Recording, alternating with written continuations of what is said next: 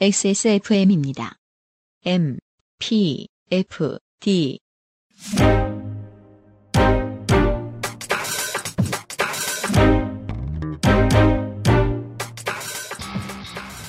김영대입니다. 이번 주에 Amplified 팟캐스트. 가창력은 한 가지 능력을 나타내는 말이 아닙니다. 곡의 다양한 악기를, 회사와 팬덤의 요구를, 사회와 장르의 흐름을 이해한 사람이 자기 자신의 목소리와 감성까지 보듬어안아야 하는 예술 전반을 다루는 재주를 뜻하죠. 케이팝에서 단 한 사람의 보컬리스트를 남겨두자면 많은 평론가들이 추천할 바로 그 아티스트.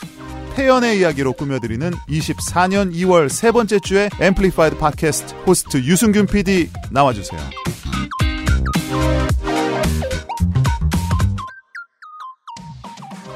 앰플리파이드 팟캐스트 24년 2월 세 번째 주 시간입니다.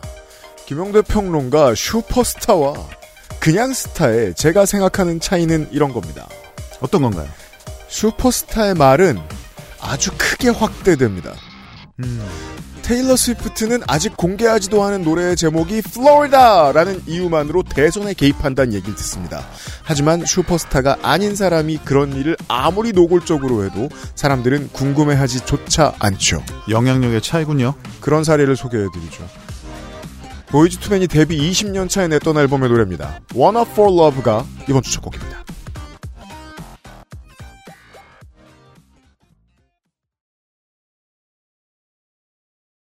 보이즈 투맨 데뷔 20주년 기념 앨범의 제목은 20, 13번째 앨범이지요. 제가 보이즈 투맨을 얼마나 좋아하는데 나쁜 얘기할 때 보이즈 투맨을 처음 소개해드리게 됐습니다. 나쁜 얘기까지는 아니잖아요, 그래도. 나쁜 얘기 할 거예요. 뮤직비디오를 보시면은요, 미국의 흔히 뮤직비디오 만드는 방식에서 보면, 음, 다 맞는 건 아니지만, 뭔가 멋있는 걸 보여줄 때는 밝은 베이지나 밝은 갈색 톤 혹은 밝은 흑백 톤을 쓰고요. 음, 뭔가 나빠 보이는 걸 보여주고 싶어 할 때는 어두운 흑백 톤의 노이즈를 넣습니다. 그렇죠. 이번 뮤직비디오를 보시면, 어, 미군이 되게 멋있게 나와요. 음, 뭐 보훈이야 뭐 미국의 주된 상품이니까 문화 상품이니까 뭐 문제 없습니다.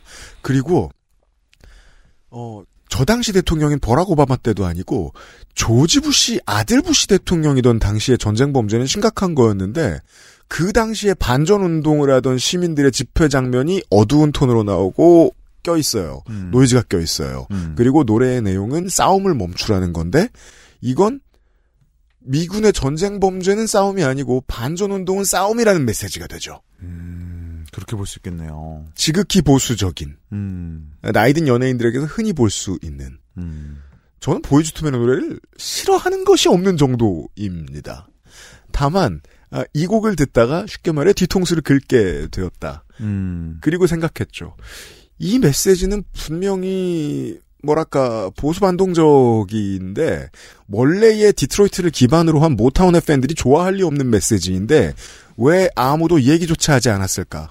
보이즈 투맨의 2011년은 그들이 슈퍼스타가 아니던 때이기 때문이죠. 맞아요. 보이즈 투맨은 1995년에서 97년까지는 뭘 해도 사람들이 주목하던 아티스트들이었어. 정말 Four Seasons of Loneliness. 네. 네. Doing Just Fine. 네. 그때까지죠? 네. 조던 11 스페이스 잼이었나요? 어는 마이클 조던 때문에도 팔렸지만 보이즈 투맨 때문에도 팔렸습니다. 그랬죠. 예. 예. 우리 그 마이클 잭슨이 몇 년도에 두 번째 왔을 때가 그 한반도 평화를 위한 평화 음. 네, 콘서트로 그때 머라이어 캐리와 보이스투맨을 데리고 왔었잖아요. 네. 야 지금 생각해보면 진짜 말도 안 되는 라인업이 그죠. 한국에 왔던 건데. 메인 이벤트 중에 메인 예. 되었죠. 근데 그때 왔을 때도 머라이어 캐리와 마이클 잭슨보다 오히려 음. 보이스투맨이 더 열광적인 환호가 나왔었어요.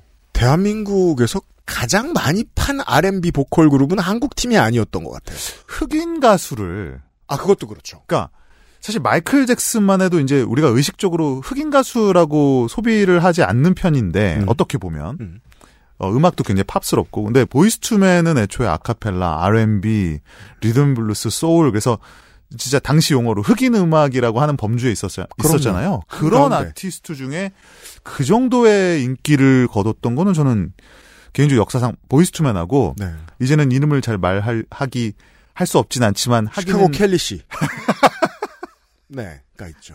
아무튼 그 알 알모분, 네. 예, 그분밖에 없지 않을까라는 맞아요. 생각이 들어요. 한국까지 넘어왔으면 90년대에 정말이죠 엄청난 슈퍼스타덤이었던 셈인데 음. 인기란 주식 같아서 음. 떨어지면 사람들도 떨어져 나가고요. 그러니까요. 그리고 그게 한번 떨어져 나가면 그 다음부터는 아까 말씀해주신 대로 네. 그 사람이 무슨 말을 하든 음. 큰 힘이 없습니다. 그죠. 무슨 말을 하든 사실은.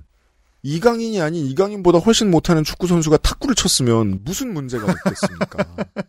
그것도 맞죠. 심지어 그 축구협회는 언플도 못했을 겁니다. 그렇죠. 이 떡밥은 조금 있다가 아이유 얘기를 하기 위해서 깐 겁니다. 좋아. 잠시 후에 짜 아주 좋아. 해보도록 하고요. 보이즈 투맨의 One Up for Love로 24년 세 번째 주의 Amplified 팟캐스트 시작했습니다.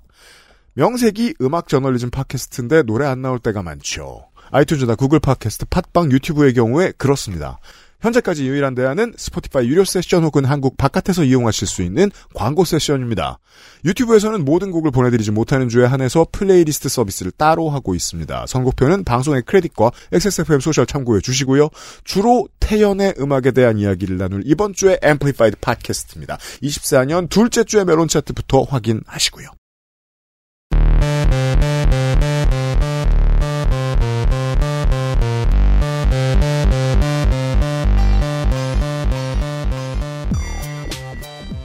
가장 확실하게 상승세를 보이는 가수가 둘 있습니다. 곧 소개해드리는데 첫 번째는 20위 태연의 꿈입니다. 9계단 올라왔습니다. 19위는 BBG의 Maniac이라는 노래입니다. BBG.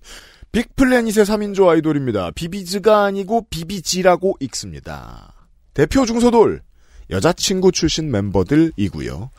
어, 제가 아는 한에서는 서브 유닛이 아니고 재창당인 걸로 알고 있습니다. 그렇습니다. 예, 케이팝에서 좀, 어, 좀 아픈 손가락 같이 음. 여겨지는 많은 사람들이 좀 아쉬워하고, 네. 예. 근데 음악은 괜찮아요. 음악은 VIVIZ로 나온 이후에 나왔던 모든 음반들이, 어, 괜찮은 quality를 갖고 있고, 그래서 조금 더 뭐 주목받았으면 하는 그런 팀이긴 합니다. 이따금 차트에서 또 만날 수 있을 테니까 소개해드릴 날이 올 겁니다. 18위 악뮤의 Love Lee가 천천히 내려가고 있습니다. 17위 라이즈의 Guitar. 16위 여자아이들의 Super Lady가 27위를 상승해서 올라와 있습니다. 여자아이들 얘기 조금 이따 다시 하죠. 15위 아이브의 Baddie, 14위 정국 featuring Latto의 Seven, 13위 아이브의 I AM, 12위 여자아이들의 Wife입니다. 여자아이들은 슈퍼스타가 아닙니다. Wife라는 노래는 그, 그, 아, 여자 아이들은 슈퍼스타가 아닙니다라는 말은 어떻게 나온 건가요, 갑자기? 결론이 잠시 후에 나와요. 가사를 보시면 예. 니키 미나즈식 페미니즘이에요. 그, 그쵸, 예. 그 미국 전국을 뒤덮은 2010년대 여아들을 꿈꾸게 만든 2010년대식 니키 미나즈의 여성주의 서사는 다음과 같습니다. 자, 나는 널 꼬셔야겠어. 근데 꼬셔야겠기 때문에 네가 좋아하는 모든 가치를 다 동원해서라도 널 꼬시겠어. 음. 그러자면 너는 남자고 옛날 사람이니까 어네 돈이 필요 없다는 말도 할 거고 음. 나는 요리를 잘한다는 말도 할 거고 음. 나는 주로 네가 나를 선택해주면 집에 있겠다는 말도 하겠어. 음. 그런 방식으로 널 가질 거야. 거기에 더해서, 이제 뭐, 이제 뭐, 니키미나즈뿐만 아니라 뭐, 카디비, 음. 메건 디 스텔리언, 음. 최근에 그런, 도자켓. 네, 도자켓도 그렇고, 뭐냐면 이제, 뭐, 쉽게 풀면, 음. 너에게, 너가 뭐, 어떤 남자든, 음. 너는 결국 나의 육체적 매력 앞에는 음. 굴복하게 돼 있어. 음. 이런 매력으로 나는 너를 뺏을 수 있고, 음. 어, 너를 누군가로부터도 내가 뺏을 수 있고, 그렇죠. 예. 이런 나의 육체적인 매력은 네가 말하는 그 어떤 것보다 그 이상에 가는 권력이고, 나는 이것이 자랑스럽고, 이것을 가진 모든 사람들이 연대해라. 뭐 이런 메시지도 있죠, 사실은. 자, 두 가지 성상품화에 대한 질문. 이거 성상품화 아니냐? 맞아요. 뭐가 문제예요? 장사하는데. 자, 그럼 성상품화는 예전에도 있지 않았냐? 달라요. 예전에는 똑같이 성상품화를 해 놓고 말하는 화자인 여성에게 선택권이 없는 것처럼 구는 것이 마지막 크림이었어요. 맞아요. 그걸 없앱니다. 2010년대부터 완벽하게. 그리고 그 문법을 따라가는 가사입니다. 와이프. 게다가 2010년대의 니키 미나즈조차도 못 썼을 것 같은 엄청나게 야한 가사들로 가득합니다. 한국에서는 이게 이슈가 되지 않습니다. 음, 뭐 잠시 케이팝 관련 커뮤니티에서 어, 뭐, 화제가 됐었는데, 어그로를 끌고 싶었겠죠. 네. 근데 뭐, 생각보다는 그렇게 큰 어그로는 끌리지는 않았었던 것 같아요. 일단 글로벌 마켓에서는 이게 되게 당연한 거. 그- 그게 가장 사실은 커요. 네. 이, 게 무슨 논란? 이죠. 이죠, 사실은. 네. 예. 그리고 또 이것도 선입견일 수도 있지만, 음. 그 정말 여러 가지 면에서 이제 피지컬적으로 더 이렇게 과하게 보일 수 있는 미국 래퍼들이나 팝 가수나 그들의 표현 수위에 비해서 네. 그런 유사한 것을 케이팝 쪽으로 tone down한 한국 걸그룹의 서사가 음. 그게 쉽게 말해 야하면 얼마나 야하겠으며 음. 논란이 되면 얼마나 논란이 되겠습니까 사실은 음. 글로벌한 지형에서는 계속해서 흰 것과 끈적끈적한 것에 대한 집착을 여기서 노래하고 있는데, 어, 처음에 그런 꿈을 꿨을 수도 있어요, A&R은. 음. 여자아이들이, 어, 한국 같은 탈레반적 사회 분위기에 균열을 내는 무슨 메시지를 내다라고 네. 사람들이 어딘가에서 얘기해 주겠지라고 음. 했는데 아까워서 틀려 먹었느냐? 서양에선 그렇게 생각 안 한다? 이거 그치. 당연한 거다? 그게 하나가 있고요 또 하나는 그 탈레반적 분위기는 어떻게 유지되겠습니까? 정말로 나와야 할 메시지가 나오면 무시하는 방식으로 유지됩니다. 음. 저는 그게 한국과 일본의 사회 분위기라고 생각해요. 음, 음. 이 정도의 새로운 메시지는 받아들이지 않는 방식. 어떻게 안 받아들여? 침묵하는 것으로. 음. 네. 여자아이들의 A&R이 이 얘기를 듣고 있다면 이걸 기억해 줬으면 좋겠어요. 그런 식이 아니면 한국과 일본 사회는 이런 방식으로 유지되지 못합니다. 음. 네. 쉬쉬 하면서 음. 예. 어, 다들 이제 침묵 속에 옷깃을 여미는 이런 분위기의 사회는 유지되지 못합니다. 이런 침묵을 잘하는 skill이 없으면. 그리고 저는 그런 생각도 드는 게, 네. 그, 미국에서, 히- 미국 힙합에서 그런 어떤 성적인 메시지와 그런 거를 통해서 서로 주고받는 일종의 놀이문화 네. 같은 것들은 굉장히 문화적으로 뿌리를 내리고 있어요. 맞아요. 이게, 이게 갑자기 나온 게 아니라는 거죠. 음. 그리고 이게 단순히 야해서 어필이 되는 게 아닙니다. 이게 무슨 말이냐면 오해할 수가 있는데, 음. 물론 야하죠. 네. 근데 힙합에서 욕이 욕이 아닌 것처럼 음. 이 야한 게 우리가 생각하는 어 저 야해 어떻게라는 게 아니라는 거죠. 야한 게 아닌 거죠. 아, 야한 게 아니에요. 아, 네네. 그러니까 음. 그런 부분들을 이해하지 못하고 음. 어 이게 굉장히 충격적인 메시지니까 음. 이게 이런 충격적인 메시지는 뭔가 그 환기시키는 것들이 뭔가 충격적인 어떤 거를 갖고 오겠지. 음. 이게 좀 생각과 다를 수가 있어요. 네. 예, 맞습니다. 그런 부분들이 있다. 네. 회사가 원하던 결과가 나오지 않았다고 그쵸. 실망하고 있을 수 있다. 그런 그런 결과 또 어떻게 보면 그런 결과를 기대했다라고 하면 저는 약간 나이프하다고 생각이 듭니다. 왜냐하면 우리가 뭔가에 누군가가 눌리고 누군가가 화를 내고 누군가가 개입되게 하려면 음. 사실은 그 사회가 진짜 관심이 있거나 음. 진짜 눌리는 어떤 부분 네. 그거를 사실 좀 심리학적으로 분석을 해야 되거든요. 음. 근데 뭐 여성의 어떤 뭐 성적인 자기 정체성에 대한 어떤 거를 야한 가사니까 던지면 이게 화제가 되겠지라는 건 좀 아니한 방식이에요. 네. 사실은. 네. 한국은 잘 안 팔아주는 것 같더라. 하지만 노래의 힘이 여기까지 끌고 옵니다. 그렇죠. 여자아이들의 와이프가 12위. 11위는 투어스의 첫 만남은 계획대로 되지 않아 거의 핫샷 데뷔입니다. 50계단을 올라왔으니까요. 하이브의 플레디스 엔터테인먼트죠. 요 얘기는 다다음 주에 제가 한번 몰아서 한번 해보겠습니다. 프로미스 나인 이후의 신무기 되겠습니다. 다다음 주에 알려주시겠습니다. 10위는 범진의 인사, 9위는 박재정의 헤어지자 말해요. 8위는 너드 커넥션에 그대만 있다면 12위부터는 아예 순위 똑같죠? 변동이 네. 있는 노래가 한 곡인가밖에 없습니다. 거의 똑같아요. 그러니까 어찌 생각해보면 10곡 1위라고 봐야 하나 싶을 정도입니다. 7위 에스파의 Drama, 6위 르세라핌의 Perfect Night, 5위 이무진의 에피소드, 4위가 라이즈의 Love 119, 요게 올라오고 있고요. 현재까지는 라이즈가 국내에서 내놓은 국내 매출로 최대 히트곡이 될 수 있겠습니다. 이것도 참 재밌는데 어쨌든 투어스 이야기와 묶어서 음. 제가 5세대 남돌에 대한 이야기를 좀 해보겠습니다. 알겠습니다. 다다음 주 기대해 주시고요. 3위 임재현의 비의 랩소디, 2위 태연의 2X, 1위 아이유의 Love Wins All을 듣고 와서 얘기합시다. 얘기가 짧을 것 같지 않거든요.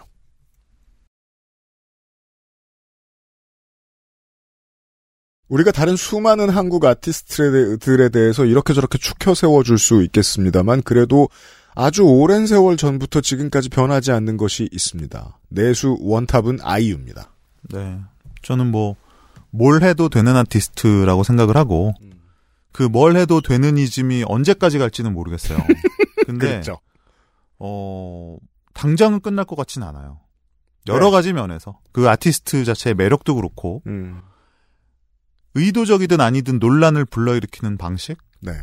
음, 그리고 뭐 당연히 또 팬덤과 대중과 어 이런 부분에서 골고루 또 지지를 받는 음. 그 아이유라는 가수였던 카리스마도 있겠죠.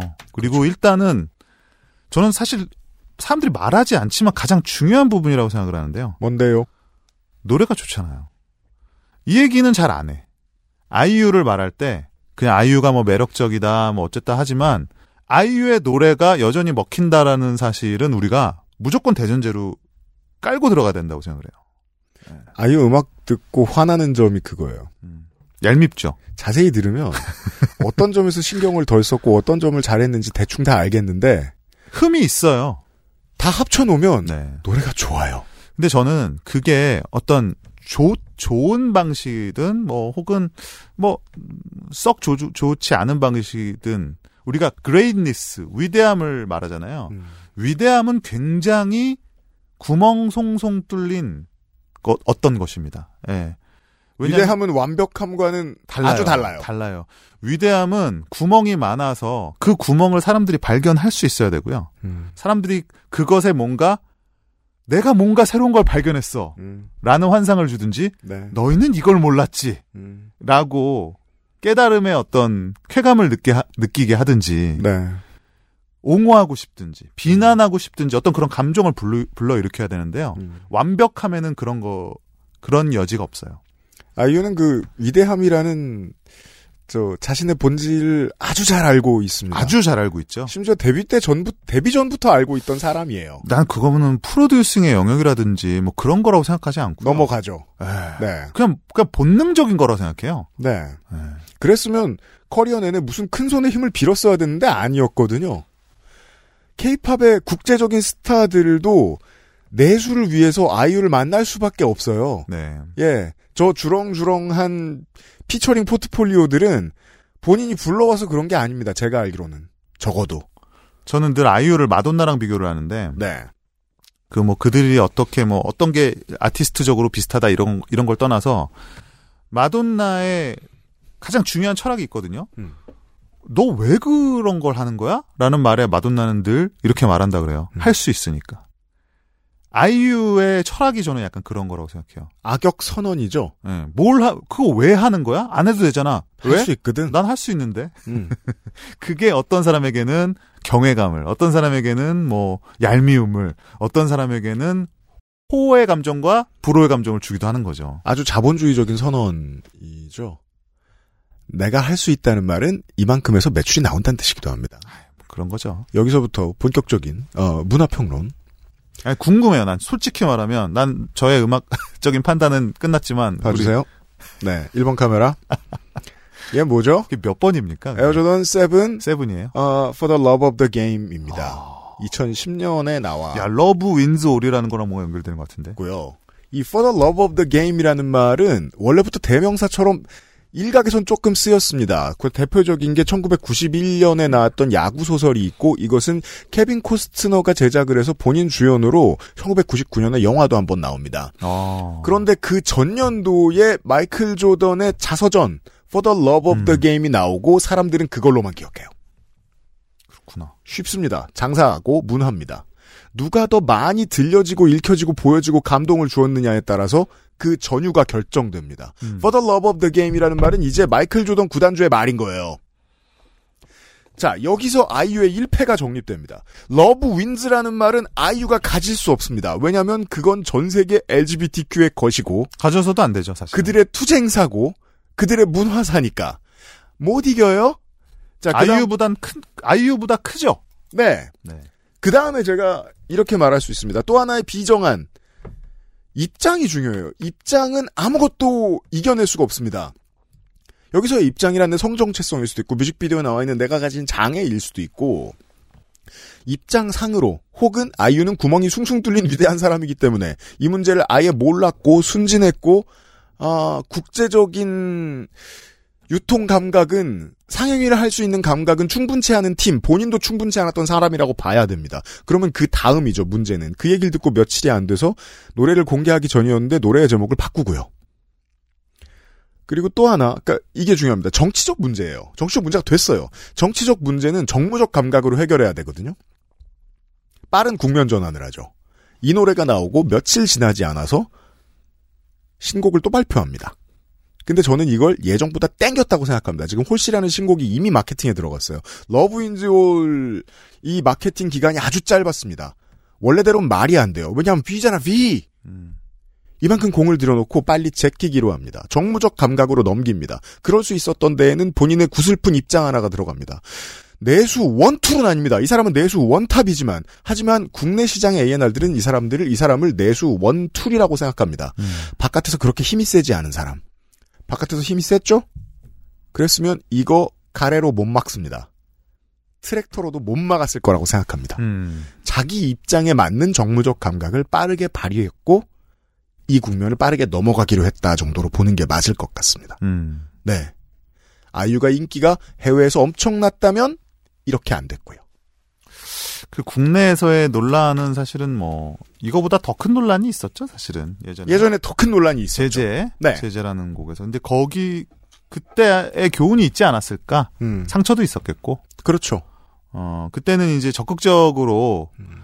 입장을 밝히고 하나하나 어떤 제기된 문제에 대해서 반박도 하고 음. 변명도 하고 했는데 어, 결과적으로는 뭐 그게 썩 그 좋은 결과는 아니었어요. 좋은 깨달음이죠. 예. 스타가 되면 개별적으로 설명하는 거는 절대로 하면 안 네, 됩니다. 무조건 지는 게임이죠. 네. 사실은. 왜냐하면 거- 그것에 맞는 또 다른 논리가 나오고 정말 이렇게까지 100% 패배가 없습니다. 네, 거의 100% 패배죠. 예. 되면. 왜냐하면 검찰은 여기서 검찰이란 뭐 팬덤과 인터넷에 있는 사람들과 그 연예부 기자들입니다.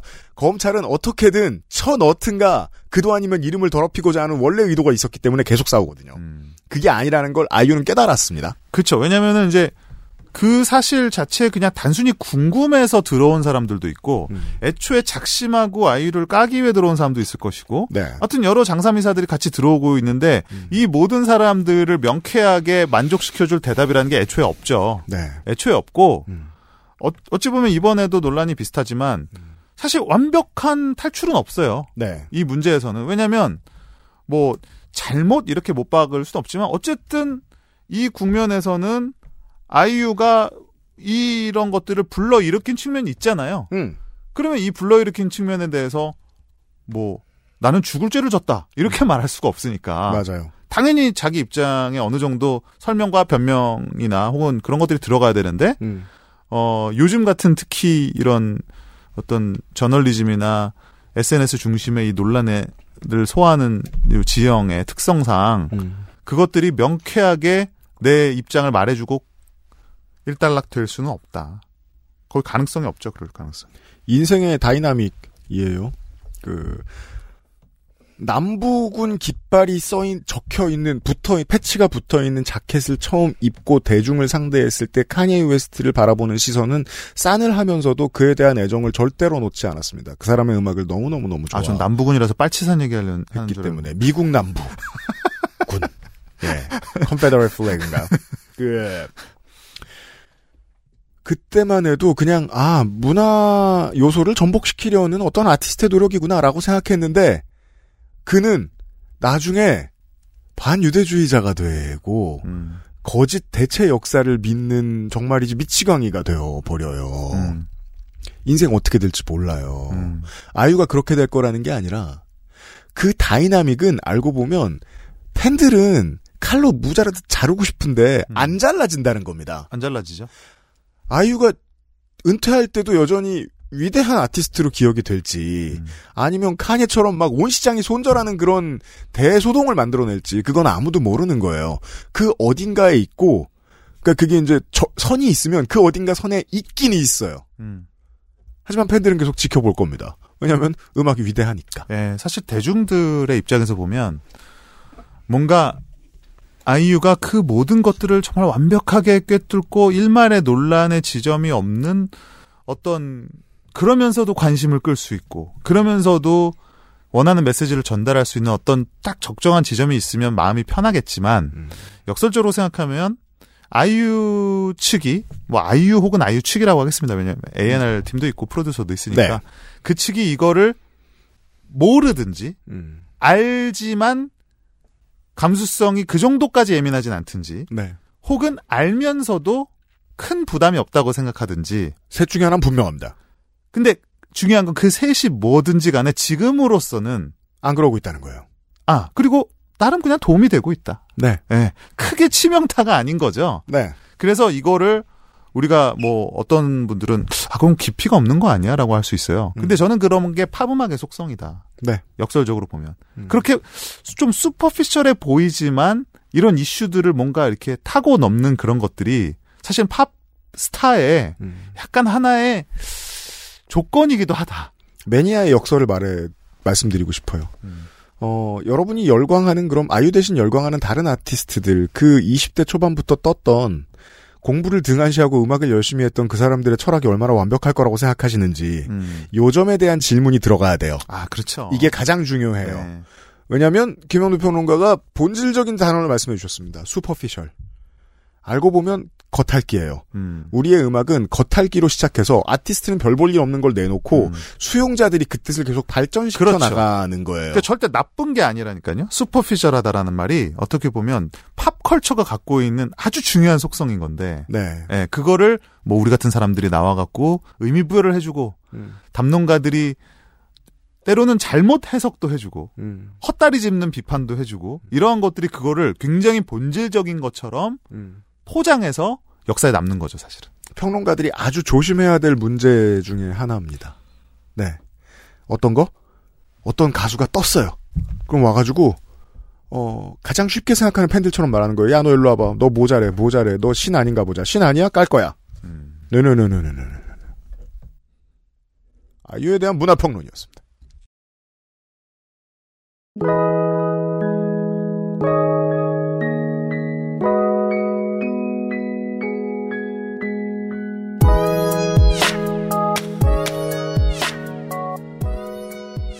오늘이 좋은 점은 아, 저 사람이 부스에 들어가면 좋은 노래가 나올 수밖에 없어라고 편하게 생각하는 아티스트들만 줄줄이 만난다는 겁니다. 네. 또 하나의 약간 치트키 같은 가수죠. 네.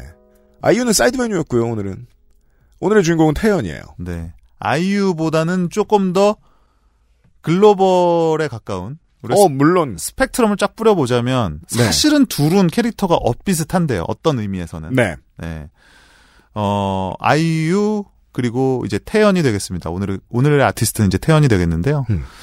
제가 이제 태연의 음악을 갖고 나온 건 물론 최근에 2X라는 곡도 인기를 끌고 네.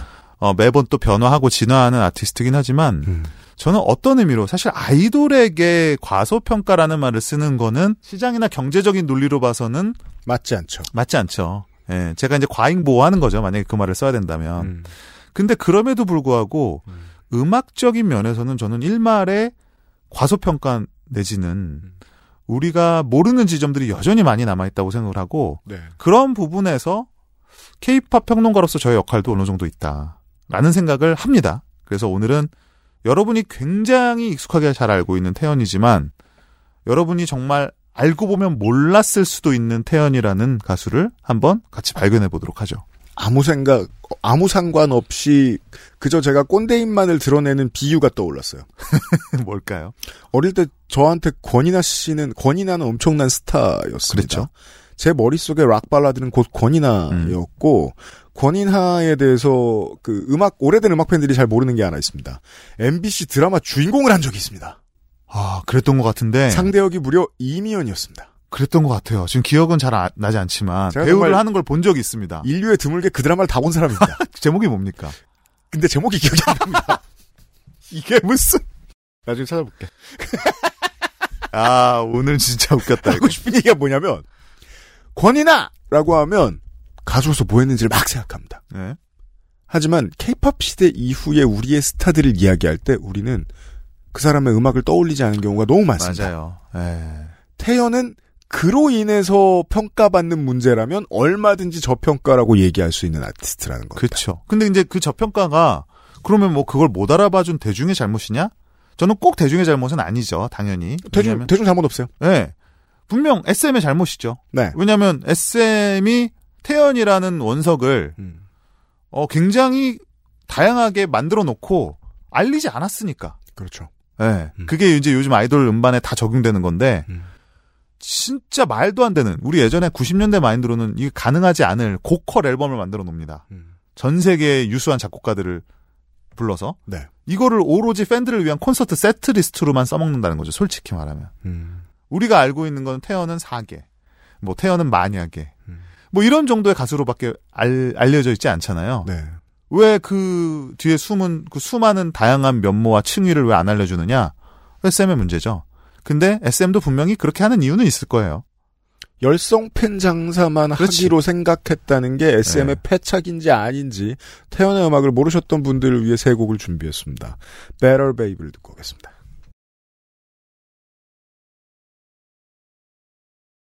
저도 더러 녹음하는 걸 직접 지켜본 적이 있는 블루스 가수들도 있습니다. 쉬운 장르라 말하는 사람 하나 없습니다. 아주 많은 곡들을 녹음했을 텐데 어쩌다 한 곡 블루스에 들렀던 가수가 소화하기엔 더더욱 어려웠을 겁니다. 태연의 Better Babe를 듣고 왔습니다. 서늘하죠. 예. 이, 이런 곡도 할 수 있구나라는 거를 뭐 일단은 저도 이 앨범을 나왔을 때 처음 느꼈고 좀 전율을 느꼈거든요. 그래서 앨범 내에서 이게 2집이었는데 솔로 2집이요. 음, 가장 좋아했던 곡이기도 하고 야 아깝다 그런 생각을 했어요. 음. 어, 이런 정도의 보컬리스트구나. 이걸 할 수 있는. 예, 이걸 할 수 있는데, 어, 참, 대중적인 케이팝, 그 당시 불티라는 노래였거든요, 타이틀곡이. 음, 음. 뭐, 나쁘지 않죠. 나쁘지 않고 대중적인 곡인데, 네. 음, 아쉬운 거죠. 예. 불티는 아까, 그냥 거죠. 케이팝의 케이팝이었고 그렇죠. 음, 이 곡은 이제 작곡가가 어, 롤러코스터의 지누 맞습니다. 혹은 이제 아브라카다브라로 유명한 케이팝 작곡가 중 한 사람이 히치하이커 동일 인물입니다. 네. 저는 이제 롤러코스터의 지누로서 혹은 음악을 배우던 시절의 자신으로서 곡을 한번 써본 것 같아요. 음, 모르긴 몰라도 그 태연과 히치하이커 사이에 이런 대화가 있었겠죠. 음, 이 정도까지 할 수 있겠느냐. 음, 그러니까 당신의 능력을 의심한다는 게 아니라 이런 거 해도 되냐? 혹은 이런 게 마음이 편하겠냐? 그렇죠. 이런 음악을 원하냐? 이 곡은 전형적인 송킹프에서 나온 곡도 아니라서, 음. 당연히 태연이 이거를 부를 수 있느냐, 부를 것이냐라는 의중이 굉장히 중요했을 것 같고요. 네. 그리고 사실은 얼핏 들어도 어, 전혀 대중성하고는 담을 쌓은 곡이지 않습니까? 어유 이건 한국 역사로 돌아, 돌이켜보건데 언제 나왔어도 상업적으로 팔릴 노래는 아닙니다. 우리나라에서 차라리 블루지한 곡을 부를 거면 뭐 어떤 이의 꿈이라든지 네, 그렇죠. 콧불소라든지 뭐 어, 음. 어, 누구 없소 뭐 이런 느낌으로 해야죠. 근데 음. 이제 전혀 다른 계열인데 그래서 저는 콘서트에서 이 곡이 어, 가장 중요한 순간에 하이라이트 장면에서 불려지고는 합니다. 아, 그렇습니까? 네, 그리고 어, 이 곡이 불려질 때 그 무대 연출이라든지 관객들의 그런 환호성이라든지 분위기가 아, 굉장히 절정으로 올라가거든요. 음. 아는 거죠, 누구나. 이 곡이 얼마나 중요한 곡이고 음. 태연이 이 곡을 얼마나 잘 소화했으며 이 곡이 잠재적으로 사람들의 머릿속에 펼쳐놓는 태연의 음악성이라는 구역이 있잖아요. 음. 예, 어, 아직 미완의 어떤 구역으로 남아있는 음. 그런 것들을 분명히 자극하는 한마디로 부심을 주는 곡이라는 거죠. 아이유를 유럽으로 옮겨놓으면 저는 로비 윌리엄스랑 비슷하다고 생각하는데 음. 하고 싶은 걸 막 하는 근데 하고 싶은 걸 막 해서 멋있는 사람이 있고 네, 하고 싶은 걸 겁나 잘하는 사람이 있어요. 맞아요. 그리고 하고 싶은 게 여러 개인데 그걸 다 겁나 잘하는 사람이 털어 있고 그런 사람 케이팝에 얼굴로 쓰이는 사람 중에 몇이나 있을까? 맞아요. 예. 그 지금 이제 4세대 남돌에 이제 뭐 데뷔하고 있는 솔로들도 시작하는 단계 아닐까. 음. 태민이랑은 또 다른 게 태민은 태민 장르잖아요. 네, 태민은 이제 본인의 장르 안에서 그걸 계속 유지시켜서 어떻게 보면 장르 아티스트에 가깝죠. 태연은 모든 장르예요. 네, 태연은 그야말로 뭐 우리가 그냥 쉽게 말하는 마이클 잭슨류의 팝스타입니다. 근데 팝스타인데 아이유랑 비슷하면서 또 다른 것이 아이유는 정확히 자기가 어디에서 돋보이는지를 알고 그 부분에서 그러니까 장르를 다양하게 가져가더라도 음. 본인이 빛나는 부분을 정확하게 포커싱한다면 태연은 사실 거의 전방위적으로 음. 내가 Better Babe에선 이 정도 보여줄 수 있어라고 하면 그냥 그 정도의 끝을 보여줘요. 네. 그래서 뭐 이따가 우리 계속 노래를 들으면서 어, 말씀을 또 드릴게요. 예, 음. 여기서 또 한 곡에 다 털어놓으면 안 되니까 그렇죠. 어쨌든 정말 서늘하다. 간담이 서늘해지는 노래다라는 생각이 들어요. 네. 두 번째 앨범에서 Better Babe를 들었고요. 자, Time Lapse를 듣고 와서 아까 나왔던 아티스트들과 본격적으로 좀 더 비교를 해볼 수 있을 것 같아요, 태연을.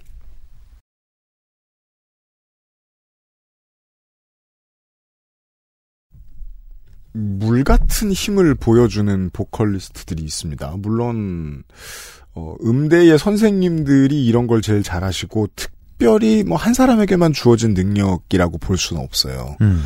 이런 겁니다. 만약에 이제 프로 보컬리스트라면 작곡가가 가서 이 사람한테 맞는 곡을 써줘야지라는 생각을 아예 안 해도 되는 가수가 있다면 음. 실로 물 같은 거죠. 음. 어디에든 적응되고 어디든 젖어들게 만들 테니까.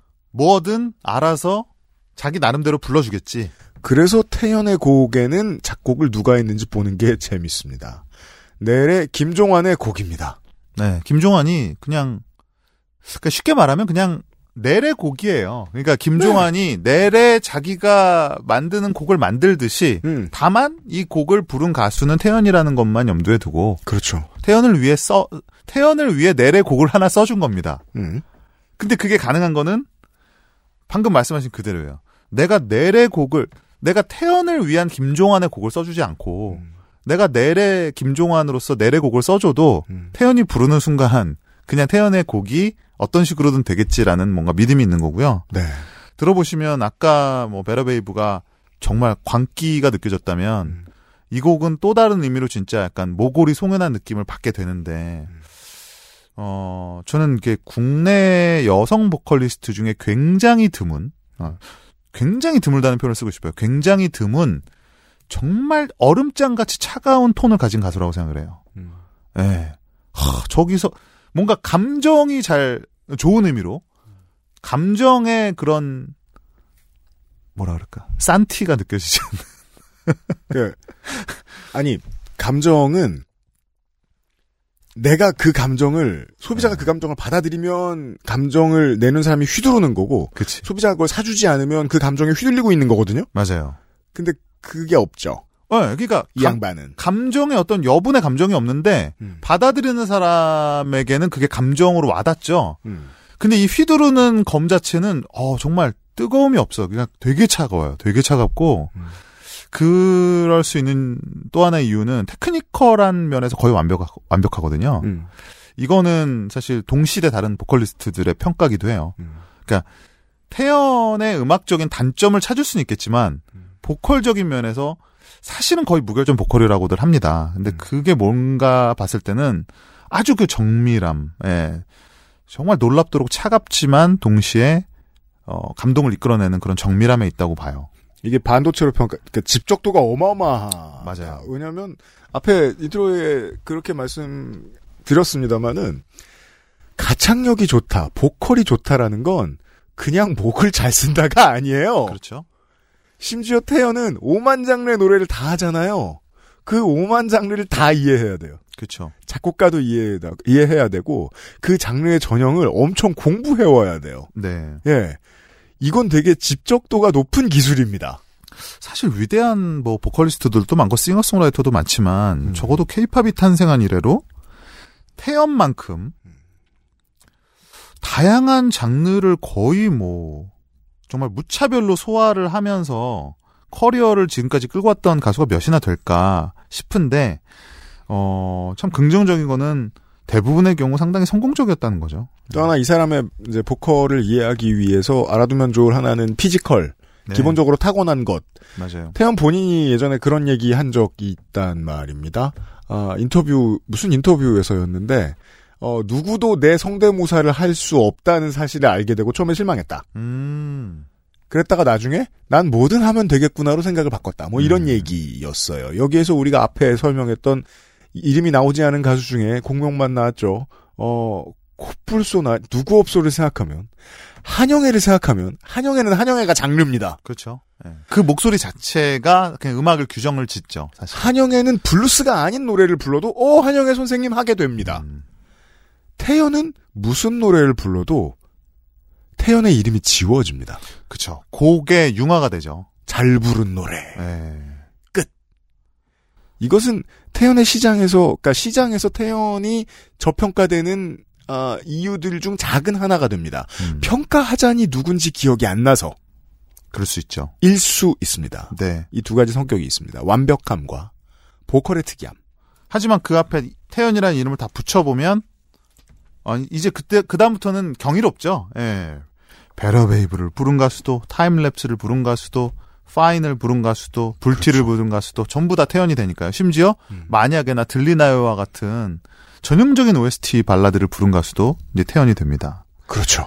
그런 의미에서 사실은 제가 마지막 곡으로는 가장 정공법의 태연이거든요. 음. 가장 섬세하면서도 극적인 구성이 담겨 있는 그래서 감정과 성량과 그야말로 진짜 생목이 어, 끝까지 요구되는 발라드 곡의 사실 어, 끝판왕이라고 해야 될 수 있는 곡인데 모든 위대한 디바에는 이런 곡들이 한 곡씩은 있죠. 예. 보컬 디렉팅을 할 때 누가 바깥에서 물론 그런 요구해서도 안 됩니다만 태연처럼이라고 요구한다면 요런 노래 얘기하는 겁니다. 그렇죠. 태연의 너를 그리는 시간을 듣고 오겠습니다.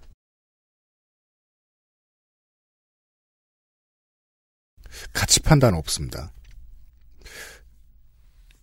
따뜻한 노래를 차갑게 부르는 재주는 정말 놀랍고 아 놀랍죠. 예. 그리고 어떤 음악들은 공간감이 작다는 느낌을 주는 것 자체로 온도가 높아진다는 착각을 주는 음. 노래들이 있는데 태연이 부르면 꼭 공간이 커집니다. 아 맞아요.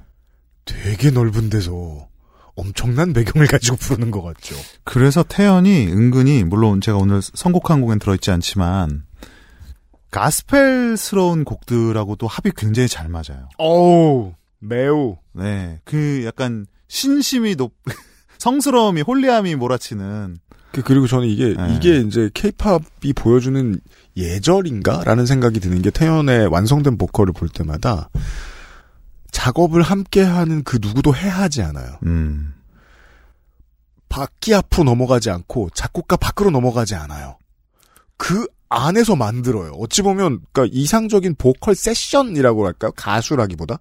그러니까 뒤집어 생각해 보면 매력 그러니까 그, 그 본인의 매력이 너무 분명해서 슥 들으면 누군지 아는 보컬들은 음. 아이유로 얘기해 볼까요?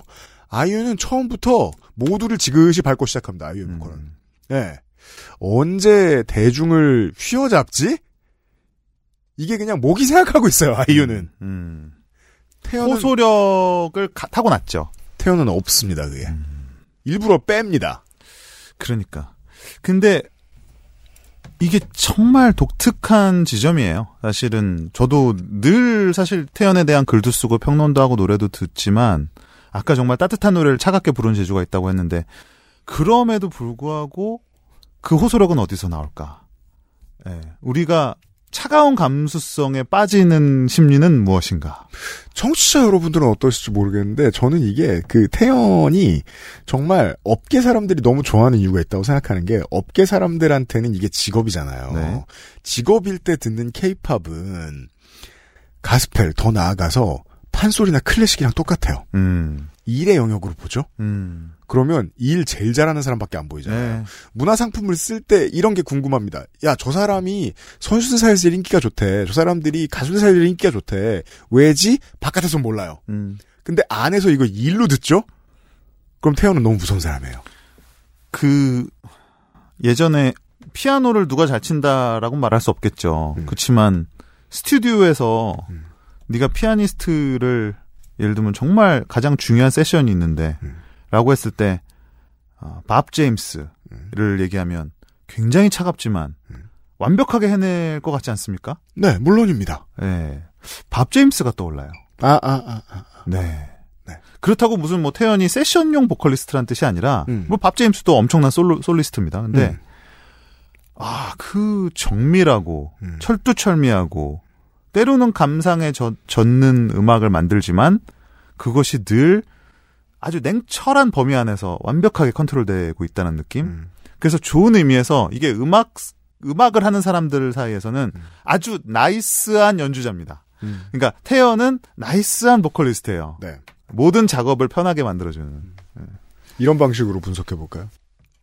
쪼가 세죠? 네.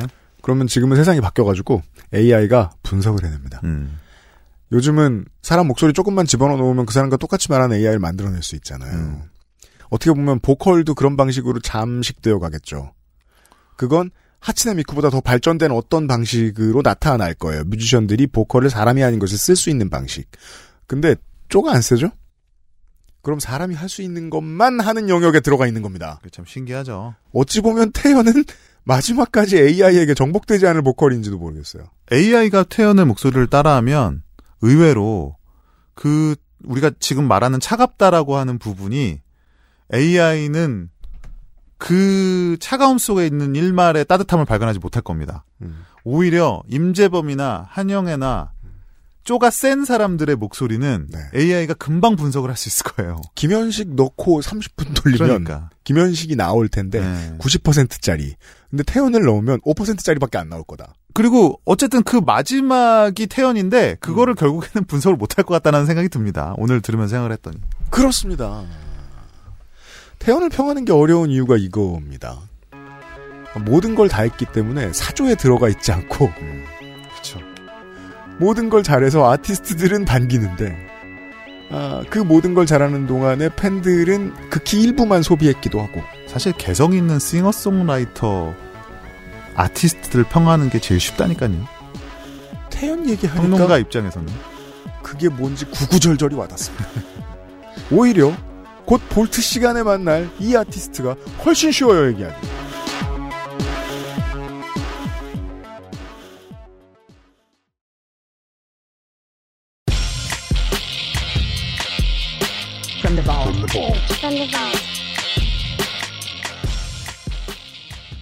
이상하게 들릴 수도 있는데 저는 박정현이 개성 넘친다고 단 한 번도 생각 안 해봤습니다. 어, 왜 그렇죠? 이 사람 정석대로 합니다. 음. 예. 물론 들으면 박정현인 줄 알지만 그렇다고 우리가 한영애를 알아보는 것과 임재범을 알아보는 것과 박정현을 알아보는 건 다릅니다. 조금 다르죠. 예. 그저 요 정도로 알아봅니다. LA 교포로서 정착에 성공한 한국인 뮤지션. 이 가질 수 있는 정도의 정체성이 목소리에서 드러난다. 음. 그리고 그런 뮤지션들 중에 한국어를 가장 유려하게 구사한다. 이 정도로 구분할 수 있을 따름입니다. 음. 박정현 씨가 가진 그 제가 이제 태연을 오늘 선곡을 하면서 박정현 씨를 같이 떠올렸는데 어떤 의미에서 그랬냐면 음. 둘은 굉장히 닮은 데가 많은 보컬리스트인데 음. 한편으로는 어, 지향하는 바가 또 다른 보컬리스트기도 해요. 어, 어떤 부분이 그러냐면 태연과 박정현은 분명히 둘 다 테크니컬한 완성도가 높은 보컬리스트입니다. 그럼요. 어떤 의미에서는 이건 박정현 씨가 직접 뭐 인정을 했기 때문에 어떤 음. 의미에서는 테크닉적인 면에서 태연 씨가 더 어, 빈틈없이 처리하는 부분도 분명히 있다는 생각은 들어요. 음. 예. 근데 어 적어도 지금까지는 어쨌든 박정현이라는 가수를 더 거장으로 이제 쳐주는데 그게 물론 단순히 커리어를 더 오래 했다라는 것도 있겠지만 어쨌든 박정현 씨가 갖고 있는 조금 더 대중적인 디바로스의 소구력과 함께 저는 어떤 부분을 언급하고 싶냐면 박정현 씨의 보컬은 어 예를 들면 한영 우리가 한영애나 뭐 혹은 뭐 누가 있을까요? 뭐 양희은이나 이런 가수를 언급할 때보다는 오히려 좀 더 광범위한 팝 디바에 가까워요. 장르 아티스트라기보다는. 어, 네. 그런데 물론입니다. 이런 장르 아티스트 중에는 매우 독특하게 음.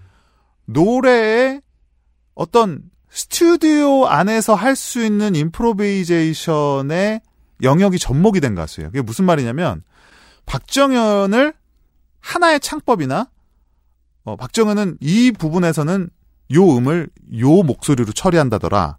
라는 규칙이 거의 성립이 안 돼요. 이게 아주 독특한데 저는 그게 아마 박정현 씨가 교회에서 노래를 불렀기 때문에 그러지 않았을까. 태연이랑 비슷한 건 그거군요.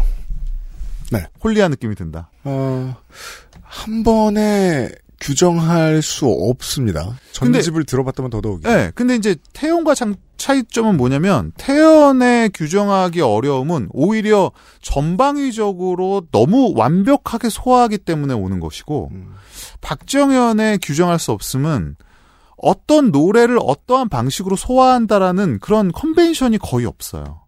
그 잘 들어보면은 어 우리 요즘 케이팝에 적용되는 기준으로 따지자 보면 완벽함이 모자라는 가수인데 저는 그 완벽함이 모자라는 부분이 장점이라고 생각을 하는 편이거든요. 음. 그래서 어 똑같은 예를 들면 어, 광기 넘치는 어떤 고음의 곡을 부른다라고 할 때 태연은 정확하게 그 곡이 원하는 바를 부릅니다. 음. 근데 박정현은 때로는 그 곡이 원하는 부분에 못 미치는 부분이 있다 하더라도 자신이 그거를 뭐 예를 들면 우리가 볼륨으로 따지면 오버드라이브를 해서까지 이거를 어느 부분을 또 끌어내요. 그 부분에서 자기가 드러나죠. 자기가 드러나죠. 그래서 그런 것들이 플러스 마이너스에서 결국은 완벽함으로 가는데 그런 방법론적인 차이가 굉장히 흥미롭다라는 생각이 들어요. 그래서 제가 박정현 씨 노래를 갖고 와봤습니다. 와, 21년 전 노래입니다. 이제는 박정현의 상사병을 듣고 오죠. 본의가 어떠했든 계속해서 뮤지컬의 디바로서 이 사람의 보컬을 한국 시장은 쓰고자 했습니다. 네. 네, 우리가 앞에서 베럴베이브와 타임랩스를 통해서 어 블루스락 명강의, 음. 내일 음악 어, 모범답안 강의 이런 걸 들었는데 음. 갑자기 되게 뜨거운 온도의 무대 같은 걸로 바뀌었습니다. 그쵸. 엄청 네. 뜨겁죠. 박정현 씨가 이런 가수가 된 게 사실은 요 앨범부터예요. 음. 꿈에가 우리는 우리는 꿈에로 알고 있는 네. Op.4라고 하는 박정현의 4집인데 음. 그 전까지는 뭐 편지할게요, 뭐, 뭐, 오랜만에 그런 좀 달달하면서도 차분한 R&B 발라드로 그 소위 말하는 이제 R&B 발라드라는 그런 장르를 유행시켰던 박정현이 그렇죠. 4집 앨범 제- 제작 전에 본인이 평소에 이제 좋아했던 이 제 공일오비 정석원 프로듀서에게 그 공일오비 6집과 같은 광기를 나는 원한다. 음. 아, 그런 모던 락적인 industrial적인 사운드를 원한다 그래서 이제 작업을 의뢰, 의뢰 했는데 이제 정석원 씨가 생각한 건 어, 디바로서의 재해석이었죠. 그죠. 예. 셀린 디온 같은 팝 디바로서의 포텐을 보고 설득을 해냅니다. 음. 본인은 정말 하기 싫었는데 그래서 이 상사병은 어, 사실은 뭐 그 중에서는 박정현 씨가 좋아했던 곡이고 근데 네. 꿈에 같은 경우는 본인이 굉장히 싫어했던 곡이었는데 결과적으로는 뭐 대표곡이 됐습니다. 상사병을 통해서 어 대중이 어, 그 마- 끌어낸 광기가 박정현을 꿈에로 이끌었다고 해석하는 게 그나마 좀 편한 해석 이라고 저는 생각하고 네. 아까 말씀해 주셨던 게 주요했던 것이 셀린 디온의 It's All Coming Back to Me Now를 정말 그렇습니다. 많이 떠올립니다. 이 꿈에를 들으면서 그쵸. 그리고 It, It's All Coming Back to Me Now 같은 정말 전형적인 락 뮤지컬 뭐 이 노래는 음. 토드 런그렌 즉 미트로프의 평생 동반자죠 작곡가 최초에는 어, 락 뮤지컬의 기괴한 이미지로 70년대에 소비되던 것을 셀린 디온이 바꿔놨달까요? 그것이 한국적으로 다시 수입돼서 바뀌어놓은 게 바꾼 사람이 박정현이었고 그 주인공이 박정현으로서 가장 적 박정현인 게 가장 적당했습니다. 지금 와서 돌이켜 보면 말이에요. 아까 말씀하시려던 작곡가가 짐 스타인먼이죠. 아 죄송합니다. 네네, 짐 짐 스타인먼. 스타인먼. 네, 네. 짐 스타인먼. 파워 발라드라고 하는 파워 발라드. 장르를 사실 그냥 만들었죠, 만들었죠. 네 뭐 맞아요. Total Eclipse My Heart도 그렇고. 네, Making Love Out of Nothing at All 네, 이런 네. 노래들처럼. 네.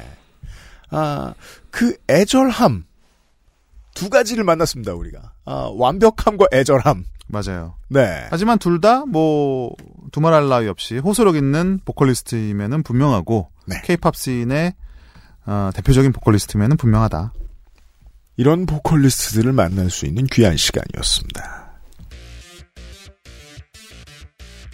김영대 평론가와 다다음 주에 5세대 남돌들 이야기 가지고 돌아오겠고요. 여기까지 앰플리파이드 팟캐스트였습니다. 스포티파이에서는 라이브러리에 추가, 재생 목록에 추가, 다운로드, 유튜브에서는 좋아요, 댓글, 구독 잊지 마시고요. 2016년 7월 10일 올림픽공원에서 열렸던 태연의 단콘은 케이팝 역사상 걸그룹에서 현재 활동 중인 멤버의 첫 번째 솔로 콘서트였습니다. 이후에도 태연은 대만과 태국 등지에서도 복수의 솔로 콘서트를 치른 최초의 해외 여성 솔로 아티스트가 되죠. 태연이 음악으로 이루어낸 성취가 국내에서 과소평가되고 있습니다. 끝. XSFM입니다. M, P, F, D,